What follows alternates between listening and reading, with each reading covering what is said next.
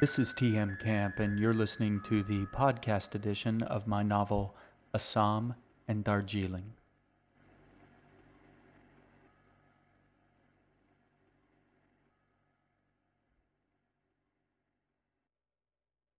Book 1, Exiles. Chapter 7, The Whispering Boy. They stood together in the hallway for a moment, trying to come to terms with everything they had seen. "What now?" the girl asked her brother. He shrugged. "I don't know, but let's get out of here." They walked unseen through the halls. "So where are we going?" the girl asked. "I don't know. To find Mom." "Where is she?" "I have no idea. You said you knew where she was." He shook his head. "No, I said I could hear her.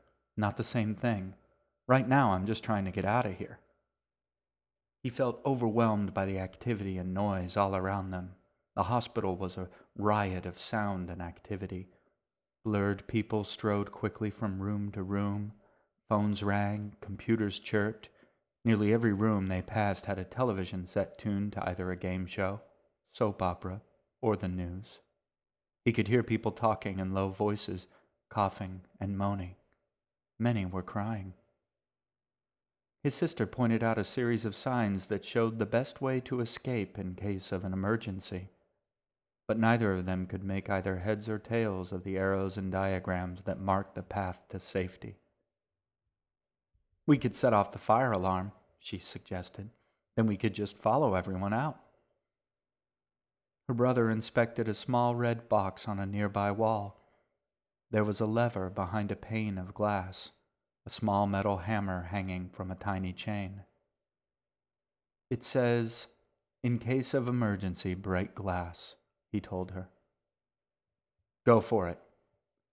The girl had always wanted to set off a fire alarm, just to see what happened. "But this really isn't an emergency, is it?" "Not really, I guess." "Yeah, well, we better not. We might get in trouble." "You mean worse trouble than this? Who's going to catch us?" She had a point. He took up the little hammer next to the red box and tapped it experimentally against the glass. His sister looked around, just in case. "Wait." He stopped. She nodded to a boy standing in a doorway nearby, watching them. His face was clear, unblurred.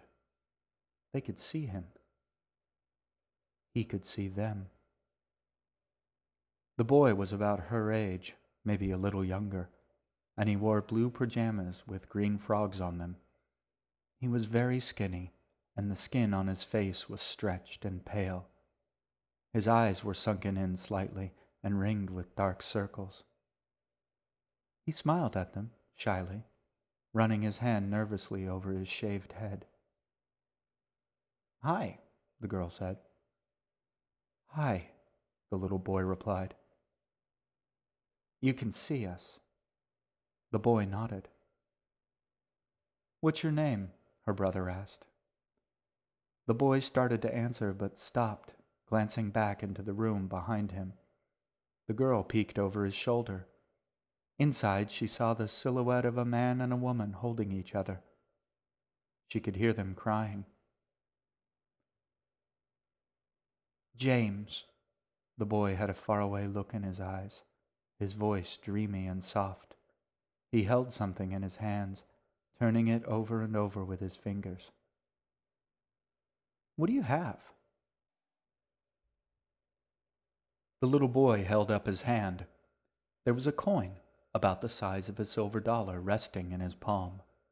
It was dull gold, and it shone like the sun behind the clouds. "Where did you get that?"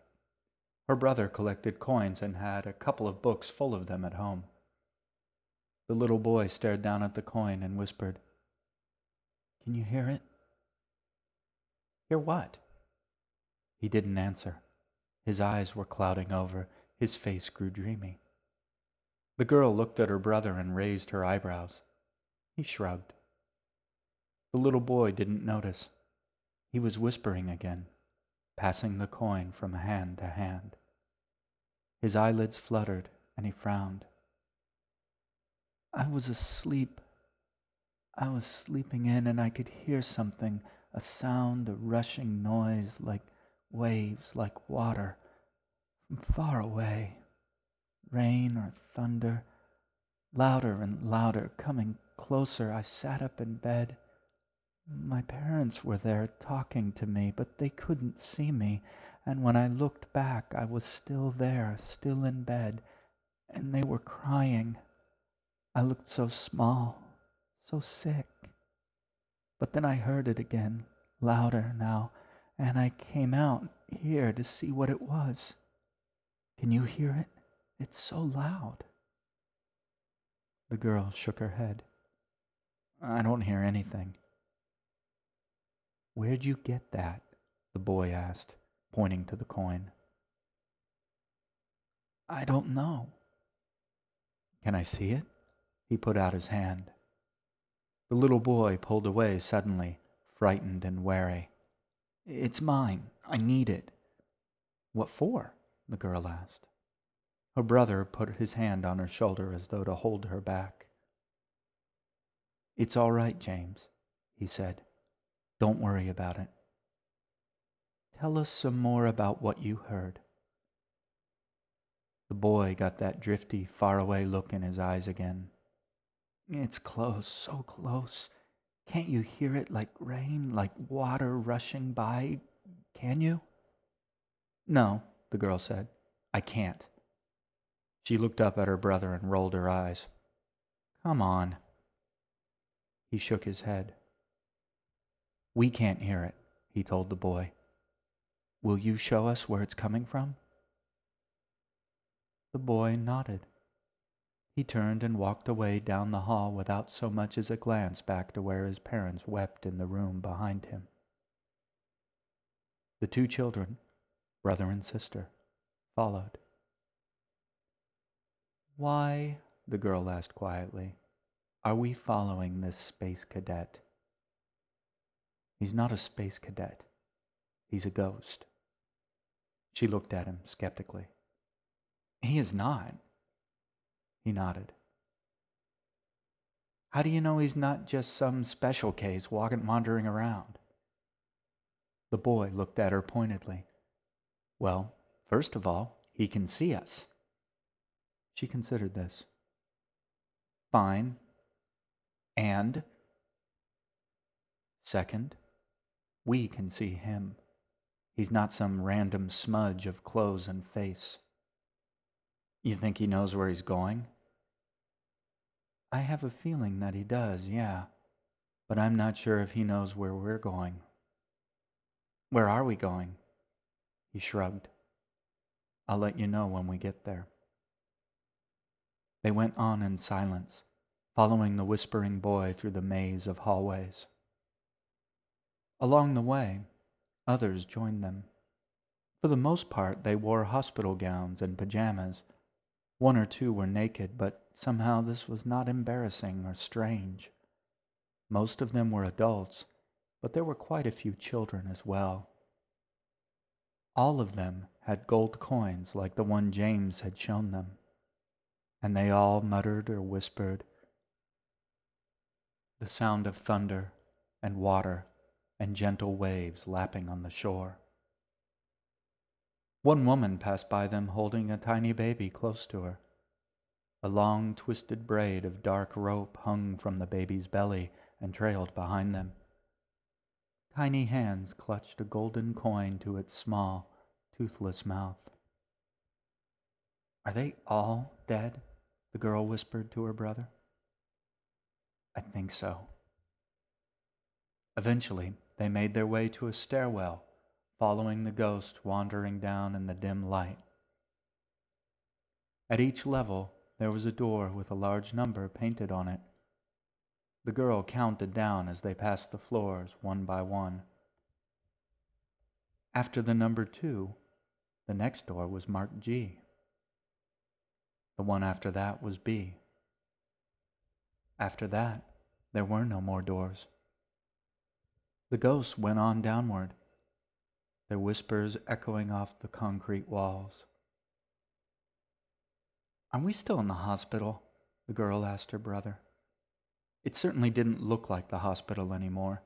Hospitals were clean, with tile floors and white walls.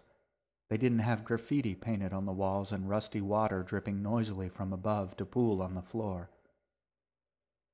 "I don't think so," her brother said. "I really don't think so." She nodded, and they went on, following the whispers down the stairs. "Excuse me," the girl tapped the shoulder of one of the ghosts in front of her. "Where are you all going?" "To the river. We're going down to the river." He was a young man with a pleasant, dreamy face, and he kept glancing at his wrist to check a watch that was no longer there. She looked back up the stairwell. "Then shouldn't we go outside?" The man merely smiled again, glanced at his wrist, and kept moving. Her brother looked at her. "Don't bother them." "I'm not bothering anybody," she said. "I'm just asking." "Well, don't. They've got enough on their minds." At the bottom, they came to a long, narrow hallway. At the end of the hallway was a dark wooden door through which the ghosts passed, one by one. It banged shut, leaving the boy and his sister alone. They approached the door slowly. A scrap of cardboard hung from a rusty nail. Someone had written on the cardboard with green marker, but the cardboard had swelled and the letters blurred from the dripping water. The girl tried to read it, but gave up, looking to her brother. "What's it say?" He squinted at the sign, tracing one finger over each of the washed-out letters. "Terminus." "What's that mean?" "I don't know." She looked at him for a moment, and then pulled open the narrow door with a low bow. Her brother went forward, and she followed him through.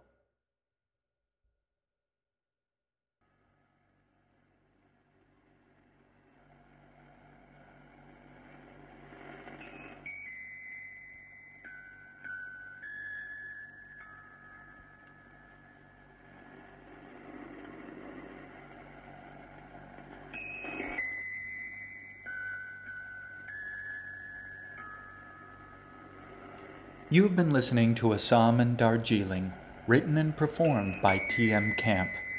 A new chapter from the book is available each week, free to download at the iTunes Store. To find out more about Assam and Darjeeling, to read my weblog, or to send me your questions and feedback, visit my website at www.tmcamp.com. I hope to hear from you. Thank you for listening. I'll talk to you soon.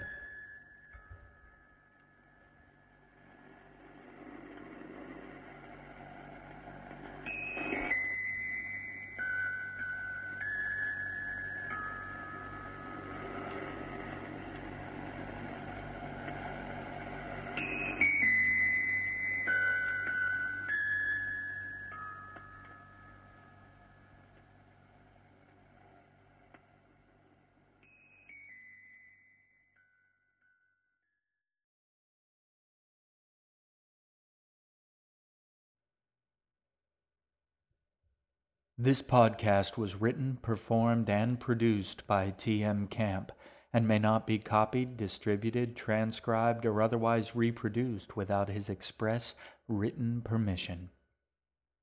Failure to comply is a violation of international copyright law and will slowly chip away at your soul, bit by bit, over the years, until there is nothing left but a pile of pale pink shards that might once have been, long ago, something beautiful.